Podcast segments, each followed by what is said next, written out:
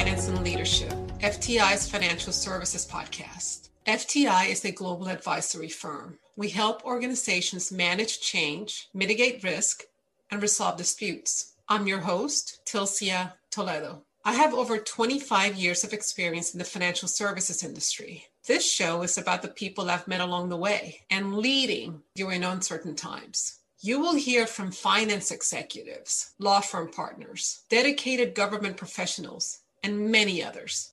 Today's episode is part of a series focused on the Ukraine. Our guest is Matt Bell, Senior Managing Director and leader of Export Controls Sanctions and Trade at FTI Consulting. Matt specializes in international trade compliance, including export controls, economic sanctions, anti boycott, and related U.S. regulations. Matt, welcome to the show. Thank you for having me. It's great to be here. So, Matt, on March 8, President Biden announced a U.S. ban on Russian oil, natural gas, and coal imports. Can you share with the audience what does this mean?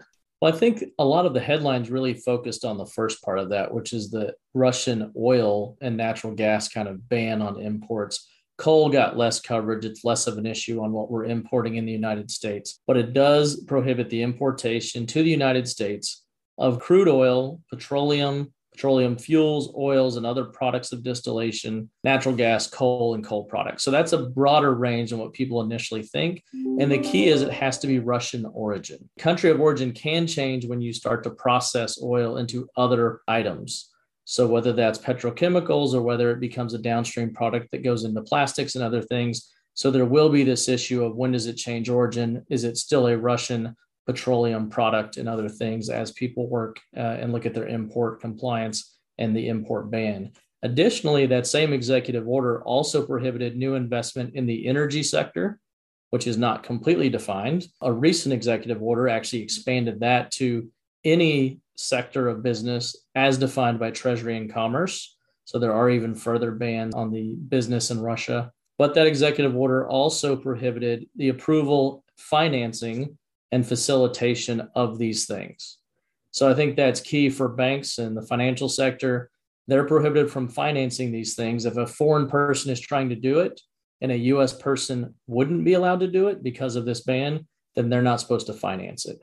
And so that's going to be a key for the banks is looking at their fin- financing restrictions on these new potential investments or the importation of prohibited products as we know, this is the latest item in a long list of global sanctions on Russia due to the war in the Ukraine. So, in addition to the US ban on Russian oil, natural gas, and coal imports, we've also seen the US blocking of the Russian central bank from accessing its US currency reserves. We've also seen US and other European nations blocking Russian banks from the SWIFT payment systems and some others. Given the number of actions that the US has already taken so far, are there other sanctions tools that the US may consider?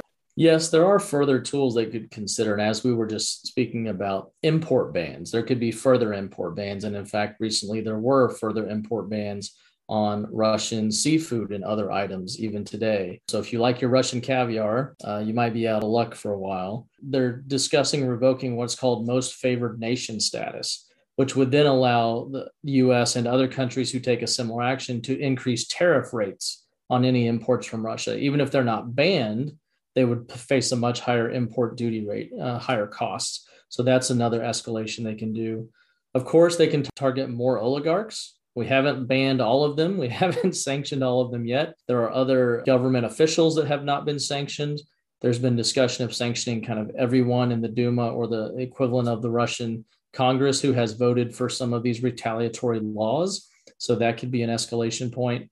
They can also, of course, expand sanctions further to both private companies, further private industry, as well as state owned companies. And the state owned companies, there's some discussion that they may do that by actually blocking the Russian government. Similar to what we see with the Venezuela sanctions, where the government of Venezuela has been blocked. The government of Venezuela owns PDVSA, for example, which is the national oil company. Therefore, PDVSA is blocked. And so you could have a similar effect in Russia if they blocked the Russian government. And then, in effect, it would block all of the Russian state owned enterprises, which are significant uh, businesses.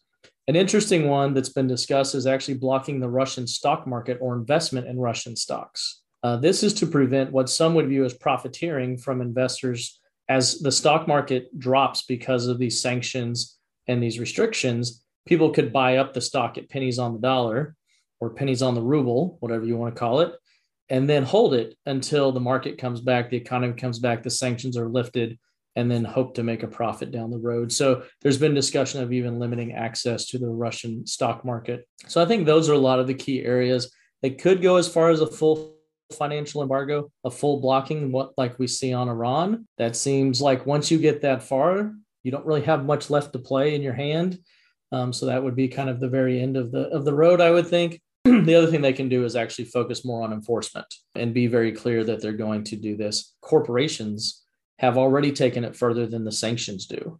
And so I think just the pulling out of business and kind of the corporate social responsibility and ESG messaging is actually already doing more than the sanctions do. And I think that will continue to grow as well.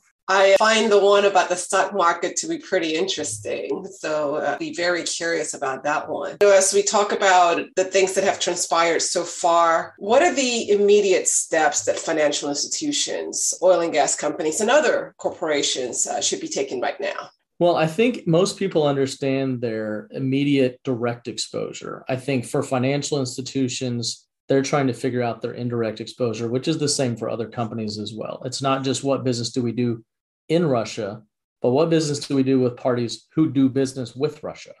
And so there's kind of that secondary exposure. Are they financing transactions ultimately that lead to Russia that maybe they don't want to be a part of? For companies who are buying oil and gas products, how are they ensuring the origin? They may know they're not buying directly from Russia, but where are they buying it from and how do they trace the origin of that oil and gas, which is already an issue they need to understand because of the Iranian sanctions and Venezuela sanctions. So they should already have some of that in place, but they'll just need to be more cognizant of it with Russia now. For manufacturing companies, they're looking at okay, I make a product, like we have a client who makes memory. Well, that memory goes into a lot of technology products and that may be sold on to Russia. So they're trying to understand what does their component go into that then may be sold to Russia, giving them kind of secondary exposure to the Russian market. So I think that's that's a key thing. Many companies are winding down operations. And so trying to figure out how do you pull out of Russia is not easy. I've been a part of multiple companies who have had to wind down business in various jurisdictions. And there's a lot to think about from contractual obligations, HR obligations, insurance, banking, finance. There's just so many things that go into it but people really need to think about how they're going to going to do those things. They also need to consider due diligence on who they're doing business with, the the companies and the oligarchs. But this is really going to be a game of whack-a-mole. You're going to find one, it's going to disappear and pop up somewhere else, and the ownership's going to change. So it's a very difficult process to do that due diligence on your business partners. And if you don't have Russian language skills, if you don't have people on the ground in Russia who can pull business records for you, it's very challenging because some of the public websites that would have that information, the Russians are blocking or pulling down. So it's harder to perform your due diligence if you don't have boots on the ground to go pull some corporate registries or just seek out human intelligence as to what's happening. So I think that's an area that many are looking at um, that they may need to be going forward with more assistance. And then if you are going to dispose of assets in Russia, like we said, how do you do that? Are you going to get paid? Are they going to be nationalized? The government in Russia is talking about if you leave it behind, if you abandon Russia, all your stuff is ours. No one's paying you for it. It's going to be nationalized. Are you writing off your accounts receivable or are you going to seek to recover them? If you actually make a product, how are you going to service your installed base of product? Do you have warranty obligations, service obligations? If you're going to not do that, is that a breach of contract? Are you going to face litigation? So you have to think through a lot of these things. And even if you decide to pull out completely, and we've seen it in the news, we're done with Russia. We're pulling out completely. Banks are doing the same thing. Well, then the question becomes what about the new risk you face of illicit procurement of your services or product? If Russia wants what you were giving them and you're now not going to give it to them, they are going to seek it out through alternative means. And so your due diligence on end use and end user and who all the parties are to your transactions now needs to be even heightened for that risk of illicit procurement. And we have a number of professionals that we work with here at FTI who have been in the US government in various roles with the FBI or the Commerce Department focused on export controls or others with OFAC and sanctions. And part of what they did in their work was identify Russian illicit procurement networks. And that's going to be needed more and more as the procurement shifts outside of Russia because people have pulled their business out. So those are some key things. And the last two I would say is cyber defense. I know we everyone talks about this, but if you pull out of Russia, you just put yourself on a target list for cyber attacks. And also, what is your public relations strategy, shareholder relations strategy? Depending on whether you're staying in Russia or pulling out of Russia, you need a strategic communication strategy for your company on those things to deal with whatever fallout that will be in either direction. That's an excellent point. I mean, definitely focus on due diligence and, and think about cyber, which is a nice segue for what will be the third episode in this series that's focused on the Ukraine and the recent developments. So, Matt, thank you so much for coming on the show. Really appreciate your insights and thank you for your time. Thanks for having me. If you have any questions, comments, or suggestions, please email finance and leadership at fticonsulting.com.